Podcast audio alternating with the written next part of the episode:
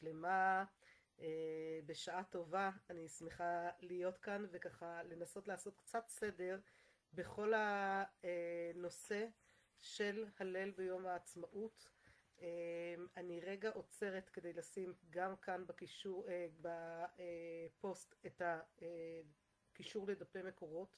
לא נספיק לקרוא את המקורות פה במסגרת הזאת של פייסבוק live, זה קצת מסובך וקשה, אבל אני מאוד מאוד מאוד ממליצה לעיין בהם, ללמוד אותם ולהכיר אותם גם אחרי כן. אז אני עוצרת לרגע אחד.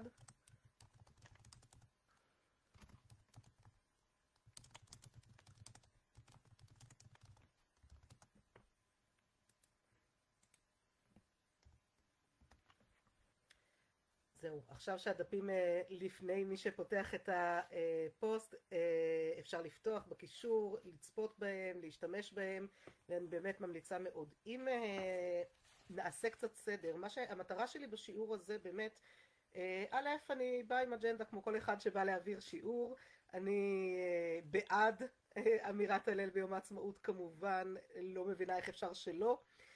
משתדלת להבין וננסה לתת גם את ההיבטים האלה אבל באמת מאמינה שוודאי וודאי שעלינו להודות ולהלל ולשבח על הנס הגדול שזכינו לו לפני 73 שנה ושרק הולך ומתעצם מיום ליום. אני גרה בעלי זהב בשומרון, יישוב שהולך ונבנה והולך ופורח, הוא קיים כבר המון שנים אבל בשנים האחרונות הוא בתנופה אדירה, כולל יישוב סמוך לידו לשם שהוקם ממש מכלום, מהרים שוממים ואנחנו פשוט רואים את ההרים הולכים ופורחים ומתמלאים בילדים וילדות משחקים ואנשים שבאמת מצמיחים פה כבר המון המון שנים את כל הארץ הזאת שהייתה שוממה ורק חיכתה לבניה שיחזרו ולראות את כל הפלא הגדול הזה ובתוספת לזה לראות את הנס הגדול של תחיית התורה של הפצת התורה של כמה בקשת תורה ודעת יש בציבור ואני מתייחסת פה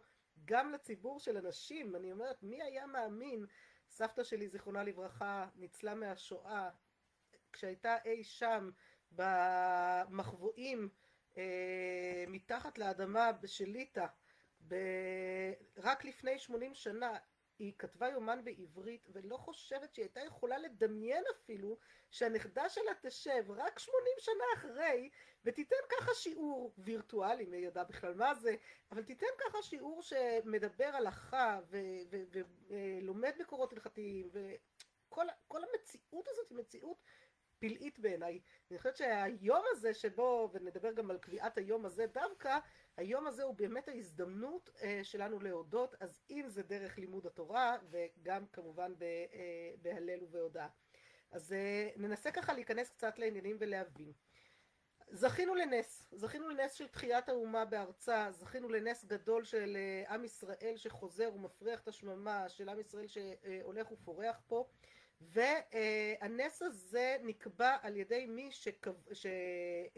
שזכו להכריז על הקמת המדינה שלא היו אנשים מקושרים לתורה, חלקם כן חלקם לא, אבל הרבה מהם היו אנשים שהמסורת כן הייתה עדיין מוכרת להם וידעו אותה, אבל הם לא היו אנשים שומרי תורה ומצוות, ויחד עם זאת הם הבינו שאת ציבור שומרי המצוות הם גם צריכים יחד איתם בתוך הסיפור הזה, שאנחנו לא מקימים פה מדינה שאין לה קשר ליהדות, שהיהדות היא בעצם מה שנתן את הכוח להקים את המדינה, והמדינה חייבת להיות עם סממנים יהודיים, וממילא הם קבעו את החג הזה כיום חג מדיני, נקרא לזה חילוני, למרות שקשה לי לקרוא חילוני אפילו לכל מה שנוצר פה, אבל נגיד אפילו חילוני בלי סממן דתי כזה או אחר, אבל באו הרבנים הראשיים באותה תקופה, הרב עוזיאל והרב הרצוג, ובאה מועצת הרבנות הראשית, וכל אותם אנשים שומרי תורה ומצוות שהיו שותפים לסיפור הזה, ואמרו רגע רגע אנחנו מוכרחים לתת ליום הזה להכניס לו, זה יום כל כך גדול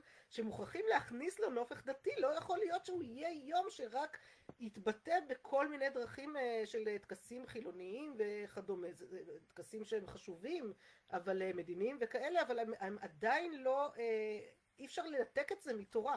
ולתורה יש מה להגיד, ואז השאלה באמת עולה מה יש לתורה להגיד ואיך אנחנו יכולים, על מה אנחנו מתבססים ומה אנחנו לוקחים כדי להפיק מהיום הזה כיום חג דתי גם.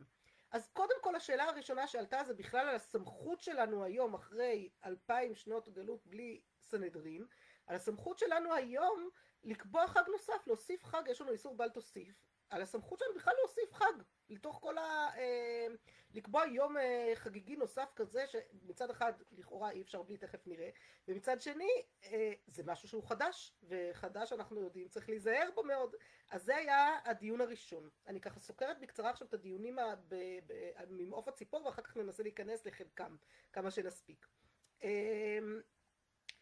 דיון נוסף שהתבקש מאוד מאוד מאוד מיידית זה היה אמירת הלל כלומר ההלל וזה הבסיס של זה הוא בסיס מאוד מאוד יסודי וחשוב וצריך להבין. אמירת הלל זה הקביעה להגיד הלל היא קביעה שאומרת שמי שלא אומר הלל זו גם בחירה. כלומר זה לא רק שב ואל תעשה אי אפשר לומר פה שב ואל תעשה עדיף. למה? יש לנו את הגמרא בסנהדרין מה שהבאתי לכם במקור שלוש ביקש הקדוש ברוך הוא לעשות חזקיהו מלך המשיח ובימיו של סנחריב, ואז אמרו לו, רגע, עשית לו כל כך הרבה ניסים והוא לא אמר שירה, וזהו, ונסתתם, ולא, והקדוש ברוך הוא לא, לא זכינו, חזקיה לא היה משיח, למה? כי לא אמר שירה על אותם ניסים, כלומר מי שבוחר להתעלם מהניסים שהוא רואה לנגד עיניו ולא לומר עליהם שירה, לא להודות ולהלל עליהם, זו בחירה שיש לה משמעות שיכולה לעכב גאולה, ואנחנו לא רוצים לעכב גאולה, זה אני מניחה מוסכם על כולם. אז ממילא הבחירה כן או לא להגיד הלל היא בחירה דתית, מה שלא יהיה. כלומר, היא גם הבחירה בשב ואל תעשה, היא תהיה בחירה דתית.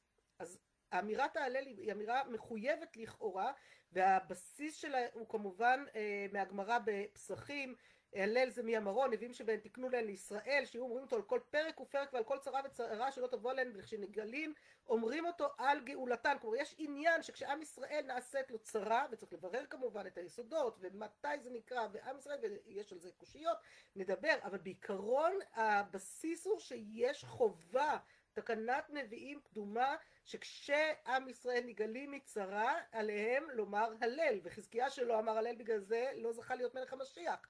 אז ממילא לכאורה נראה שיש חובה הלכתית ברורה לומר הלל. אבל אז מתחילים גם ברגע שאפילו כבר אמרנו שצריך לומר הלל אז מתחילים דיוני הדיונים על איזה הלל. האם אומרים הלל שלם או בדילוג? כלומר שלם כמו ב-18 ימים שיחיד גומר בהם את ההלל שמוזכרים במסכת ערכין או אה, בדילוג, כמו שאומרים בשישה ימים האחרונים של פסח, שיעור קודם שנתתי כאן היה על אותו הלל של פסח, אה, ובראשי חודשים, כשראשי חודשים זה לגמרי מטעם מנהג, כמו שראינו אז, אני לא אחזור על דברים שכבר נאמרו. שאלה נוספת, האם אפשר לברך או צריך לברך על ההלל הזה או לא? ברכה, אה, ברכה שלא לצורך היא ברכה לבטלה, זה דבר שנזהרים בו. מצד שני, רוצים לתת תוקף לדבר, צריך לומר הלל עם ברכה. שאלה נוספת היא, איפה אומרים את ההלל? כלומר, האם אני אומרת אותו בתורת הלל ממש כמו שהוא, ואז אני אומרת אותו אחרי תפילת שמונה עשרה, מיד אחרי תפילת לחש, עוד לפני, אני אומרת אותו מיד אחרי לחש, עוד לפני קריאת התורה של היום, היום יום חמישי, או לפני המשך התפילה, או שמנתקים אותו ואומרים אותו בסוף התפילה כפרקי תהילים. מי שיגיד כך גם יגיד כנראה בלי ברכה, אבל זו גם שאלה של איפה אני מניחה את ההלל, האם במקומו או לא, האם אני מתייחס אליו כאל הלל או כאל פרקי תהילים, ושאלה אחרונה נוספת שגם היא בדיון אה, בין הפוסקים, האם אומרים אותו רק ביום, כמו רוב הימים בשנה, או שאומרים אותו גם בלילה. ננסה להבין עוד רגע מה ההווה אמינא לכל אחד מהדברים, למה בכלל להציע אותם, למה, מה, מה האפשרויות, ובאמת אה, לאן אפשר לקחת את הדברים. של עוד סממנים נוספים שלא נגיע לדבר עליהם פה היום כמעט, אבל אני מניחה שבכלל לא אפילו אולי, אבל צריך לדעת. עוד רגע לפני אמירת ההלל, יום ה' באייר או ג' באייר עוד יותר, נדבר עוד רגע אחד גם על ההקדמה הזאתי, אבל יום ה' באייר הוא יום שנמצא לכולי עלמא בזמנים שאומרים בהם תחנון. כבר סיימנו עכשיו את ימי ניסן שלא אומרים בהם תחנון, הוא נמצא בתוך ימי האבלות על מות תלמידי רבי עקיבא של ספירת העומר. ברגע שאני קובעת את היום הזה כיום חג, אז צריך לבטל את אמירת התחנון, אז נגיד שאולי לבטל אמירת תחנון זה דבר יחסית שקורה יותר, יש כל מיני, יש מניינים שבהם לא אומרים תחנון אף פעם, כי תמיד יש איזו פטירה של איזה צדיק או משהו כזה, מוצאים סיבות למה לא להגיד תחנון. יש יהודים שמאוד אוהבים את זה. אבל בדרך כלל תחנון זה דבר שבאמת יחסית עוד יותר קל לומר שלא אומרים, אם כי יש חובה בסיסית להגיד אותו. מצד שני, לקבוע את היום הזה כיום חג זה אומר גם לא לנהוג בו את מנהגי האבלות של ספירת העומר, כלומר שאפשר, שאפשר וצריך להספר, להתגלח, לכבוד החג, כן? כל המנהגים שאנחנו נוהגים, לשמוע מוזיקה אפשר, כל הדברים שאנחנו נוהגים להימנע מהם בספירת העומר, ביום הזה שהוא יום חג אנחנו קובעים, וזה דבר שאנחנו מזיזים אבלות ממקומה. זו שאלה גם כן על האם, האם ואיך מותר אסור, זה עוד דיון, לא נגיע אליו כאן, אבל אני מזכירה אותו כחלק מהדיון על יום העצמאות כיום חג דתי, על המשמעויות שלו. עוד שני סימנים חשובים שיש ביום הזה, ברכת שהחיינו, האם לברך שהחיינו בשם ומלכות על היום עצמו כמו שיש לנו ברכת הזמן בכל חג אחר, או שלהגיד רגע רגע מה פתאום לקבוע עוד ברכה שברכת הזמן צריך להבין את הגדרים של ברכת שהחיינו, אני שוב לא אכנס לזה כאן כי אי אפשר להספיק הכל בשיעור אחד, אבל צריך לדעת שגם על זה יש דיון, רוב הפוסקים באמת, הרבה מהפוסקים אומרים, כיוון שהם נזהרים בזה, אומרים, תמצאו פרי חדש או בגד חדש, הזדמנות טובה לכבוד חג לקנות בגד חדש, אז אה, אה, תמצאו פרי חדש או בגד חדש, תברכו עליו שהחיינו ותכוונו גם על היום, או שלפחות שליח הציבור ידאג שיהיה לו בגד חדש או פרי חדש, הוא יברך עליו שהחיינו ויוציא את כל הציבור ידי חובה. יש מקומות שנוהגים כך, יש מקומות שנוהגים גם לברך שהחיינו בברכה, ויש גם לזה את הסיבות ואת הצד שלהם.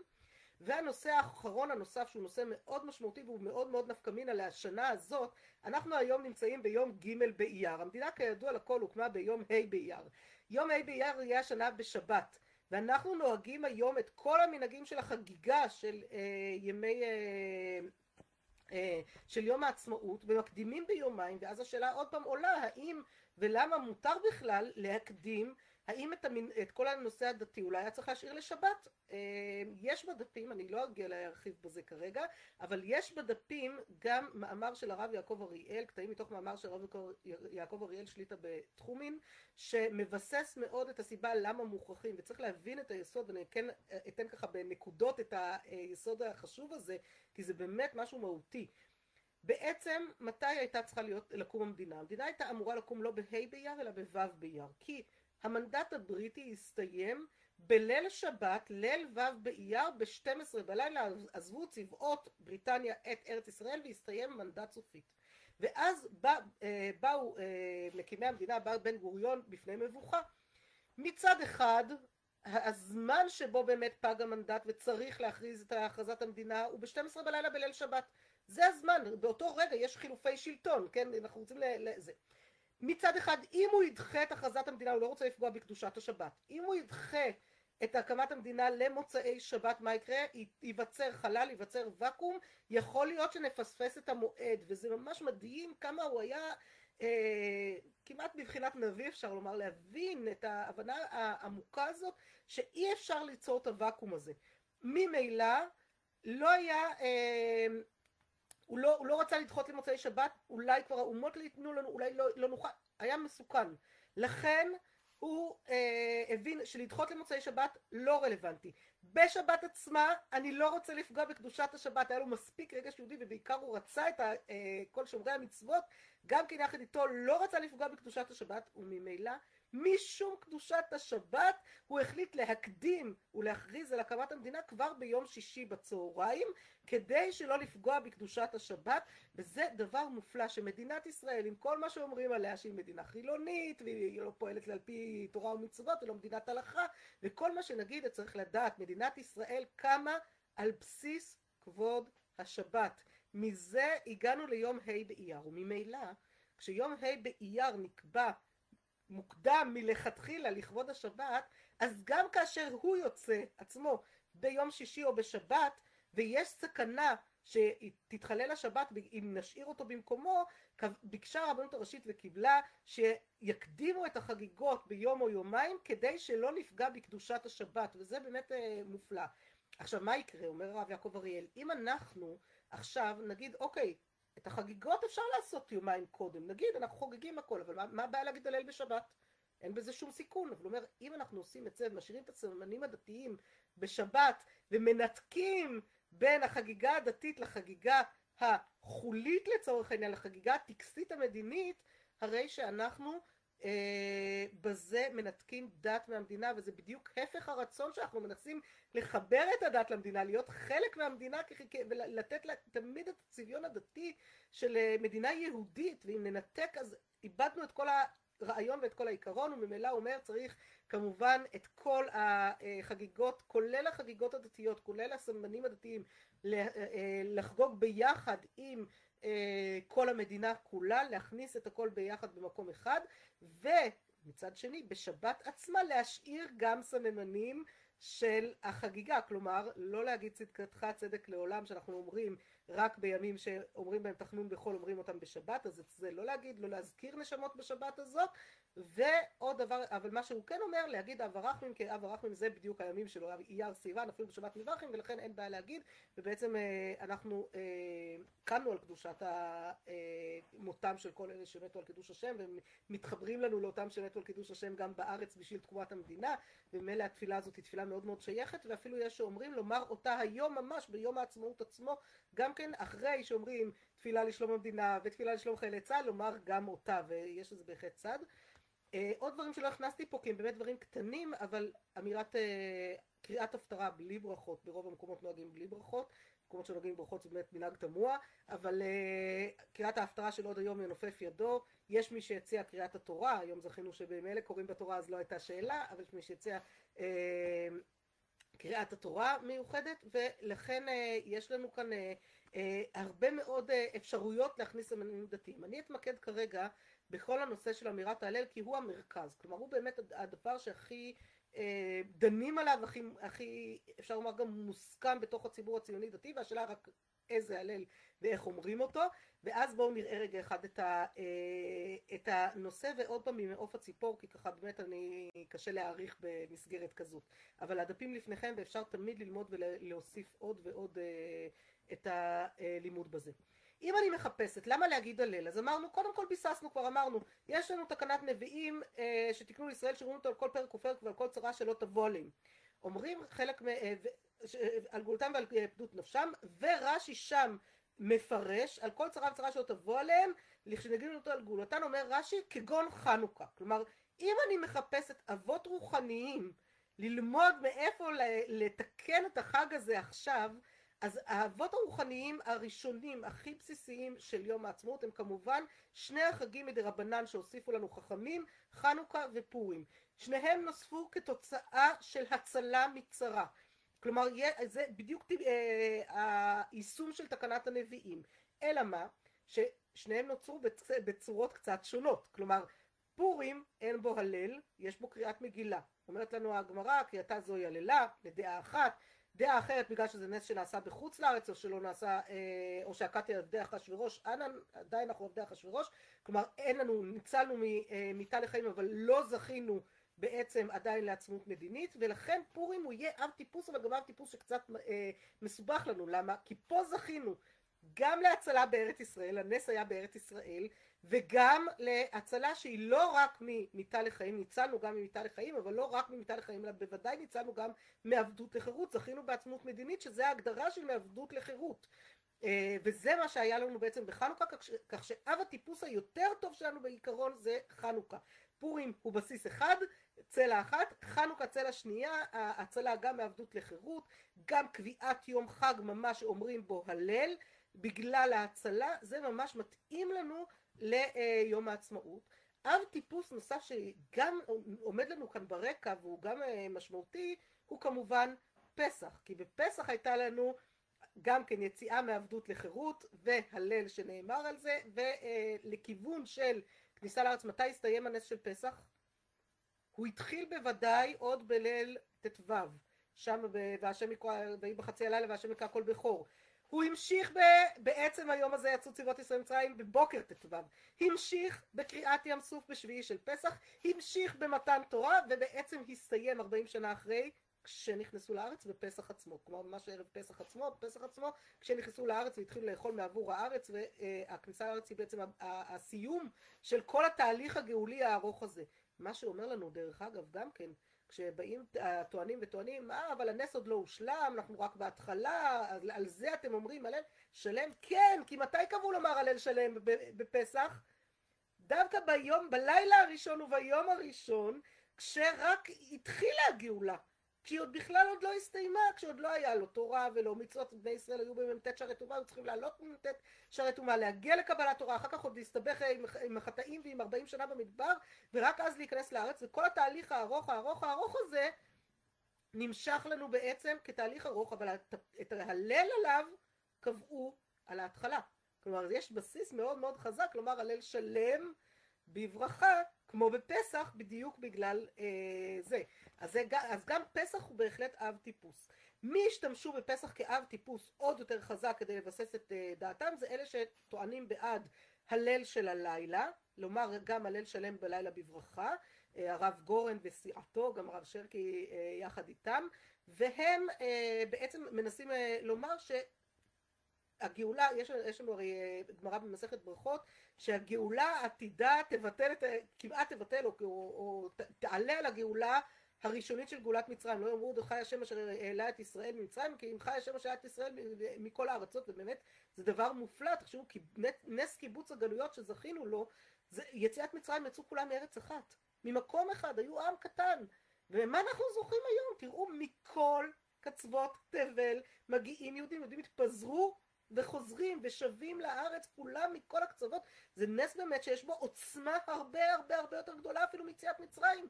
למרות שלא רואים בו ניסים גלויים לכאורה אם כי, אם כי כשמסתכלים על מלחמות ישראל לא חושבת שיש דרך אחרת להסתכל עליהם חוץ מלראות בהם ניסים גלויים. כי גם מלחמת העצמאות סבא שלי זיכרונו לברכה מאיר חובר אה, זכה והיה בין משחררי הגליל בחטיבה שבע בשריון, אחר כך לחם בלטרון, הסיפורים שלו ממלחמת העצמאות, אני לא יודעת איך אפשר להגדיר אותם אם לא נס. באמת הם זכו שם ניסים גלויים, גם זכו לאבדות לצערנו, אין, אין ספק, אבל תמיד היו גם אבדות בתוך כל זה, גם בחנוכה כשנלחמו החשמונאים היו שם אבדות בתוך הסיפור, ועדיין הנס היה עצום, גם חנוכה היה פלאי. כלומר, הנס, בלי פח השמן היה נס שיוצא מגדר הטבע, כי מעטים נגד רבים זה נס שיוצא מגדר הטבע, צריך לזכור, זה לא דבר הגיוני, זה רק עם ישראל זוכה לדבר הזה. ממילא, גם אה, במלחמות שלנו, ושלא לדבר בכלל על מלחמת ששת הימים, באמת התהליך שעבר על ההלל, הרבנים הראשיים, הרב עוזיאל והרב הרצוג, אה, זכר צדיקים לברכה, בהקמת המדינה רצו לקבוע הלל שלם בברכה, אלא מה? הם הבינו שאם הם רוצים את כל הציבור הדתי איתם, יש הם מתנגדים, החזון איש התנגד, ולכן הם, אה, כדי שכולם יגידו אותו דבר, הם אמרו, אוקיי, אז ניזהר בברכה ונאמר הלל שלם בלי ברכה. דרך אגב, הלל שלם בלי ברכה זה בכלל דבר תמוה, כי בעצם הוא באמת פרקי תהילים, כי הלל שלם בלי ברכה אין חיה כזאת בהלכה. כלומר, יש לנו או הלל שלם בברכה, או חצי הלל בברכה כמו שהאשכנזים אומרים מטעם מנהג או בפסח ראינו גם אה, אה, מטעמים אחרים תחזרו לשיעור הקודם ו, אה, ב, או חצי הלל בלי ברכה כמו שאומרים חלק מעדות המזרח בראש חודש ובפסח. אז ממילא הלל שלם בלי ברכה זה פשוט אמירת פרקי תהילים זה לא בדיוק אמירת הלל. הם רצו לקבוע הלל שלם בברכה אבל עוד פעם אמרתי רצו לאחד את הציבור.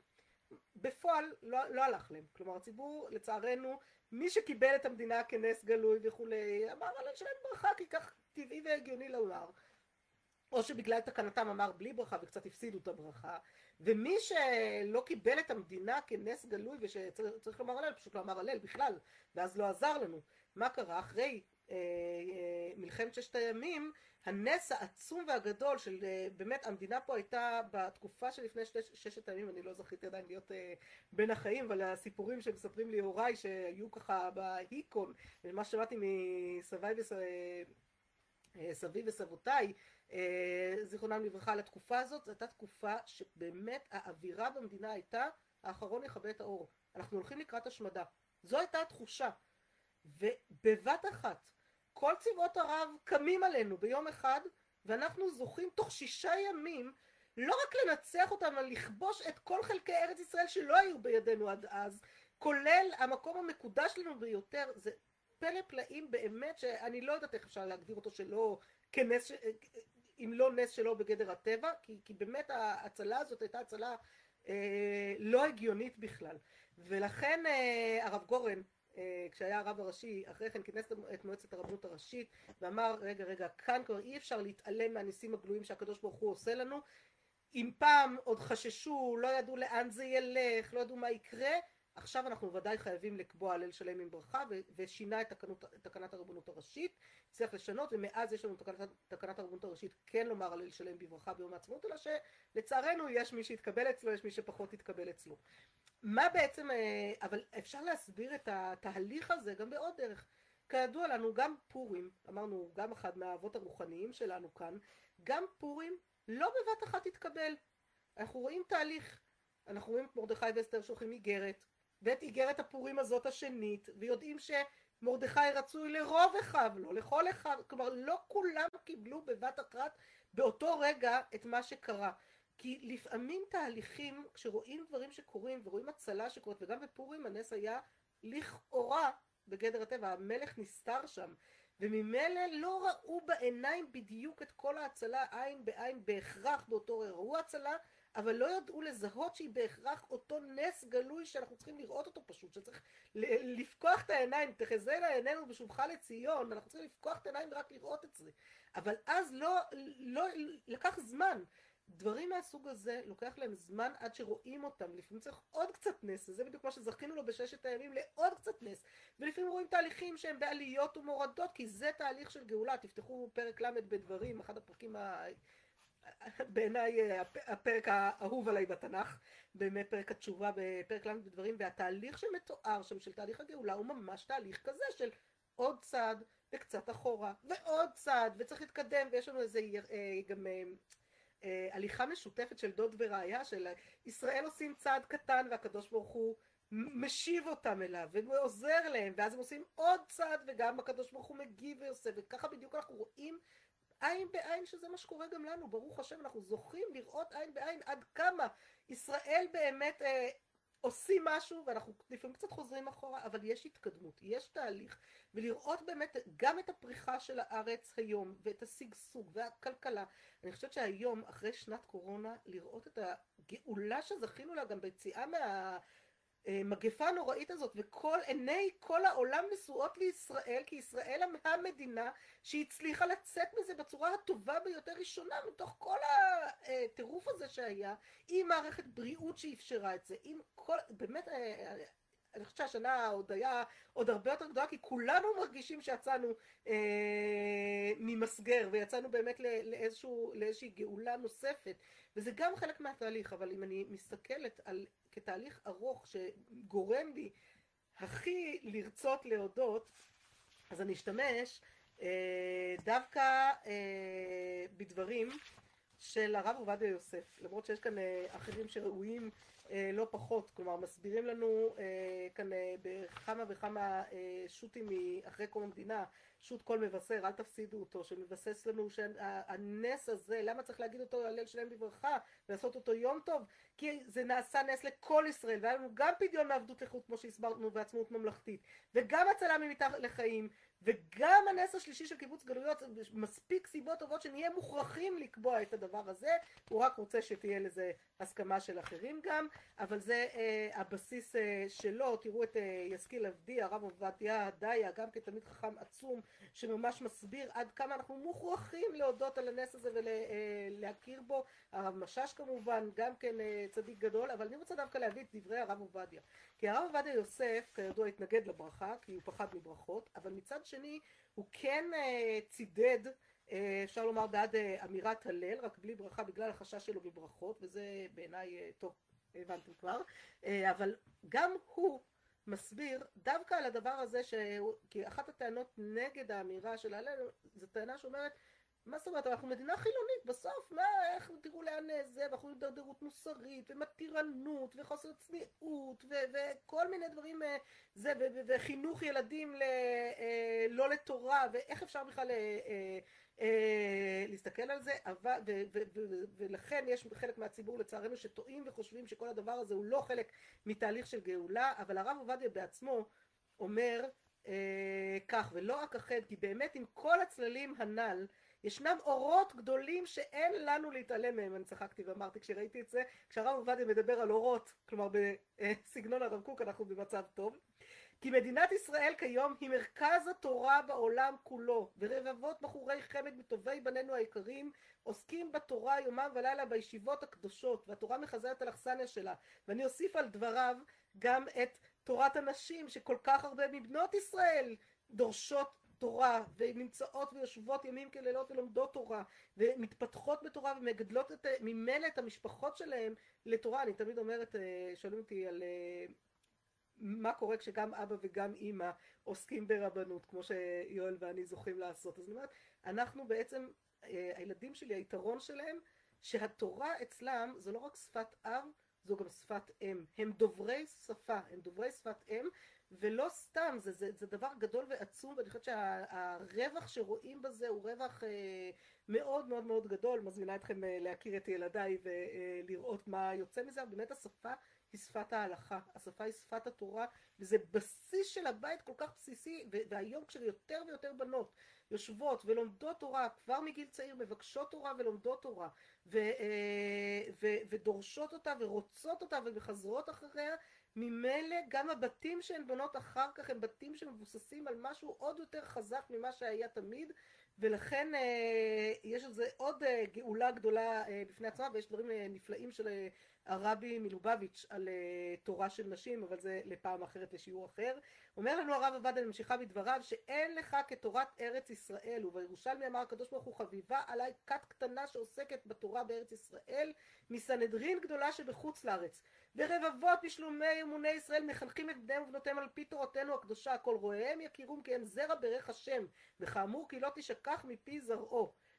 ואף אצל המון העם אנו מוצאים אוזן קשבת שוקקה וכמהה לשמוע תורה ודת מפי גדולי ישראל. כחזונו הנפלא של עמוס, הנה ימים באים נאום השם, נשלחתי רעב בארץ, לא רעב ללחם ולא צמא למים, כי אם לשמוע את דברי השם. ואנו תפילה שהשם יתברך, יתברך יערה עלינו רוח ממרום וידעו תואי רוח בינה ונשוב כולנו בתשובה שלמה. וזה דברי הרב עובדיה יוסף. והוא ממש, אני חושבת שגם הוא הכיר בנס העצום והגדול שקורה לנו פה, שפתאום ארץ ישראל מלאה דורשי תורה.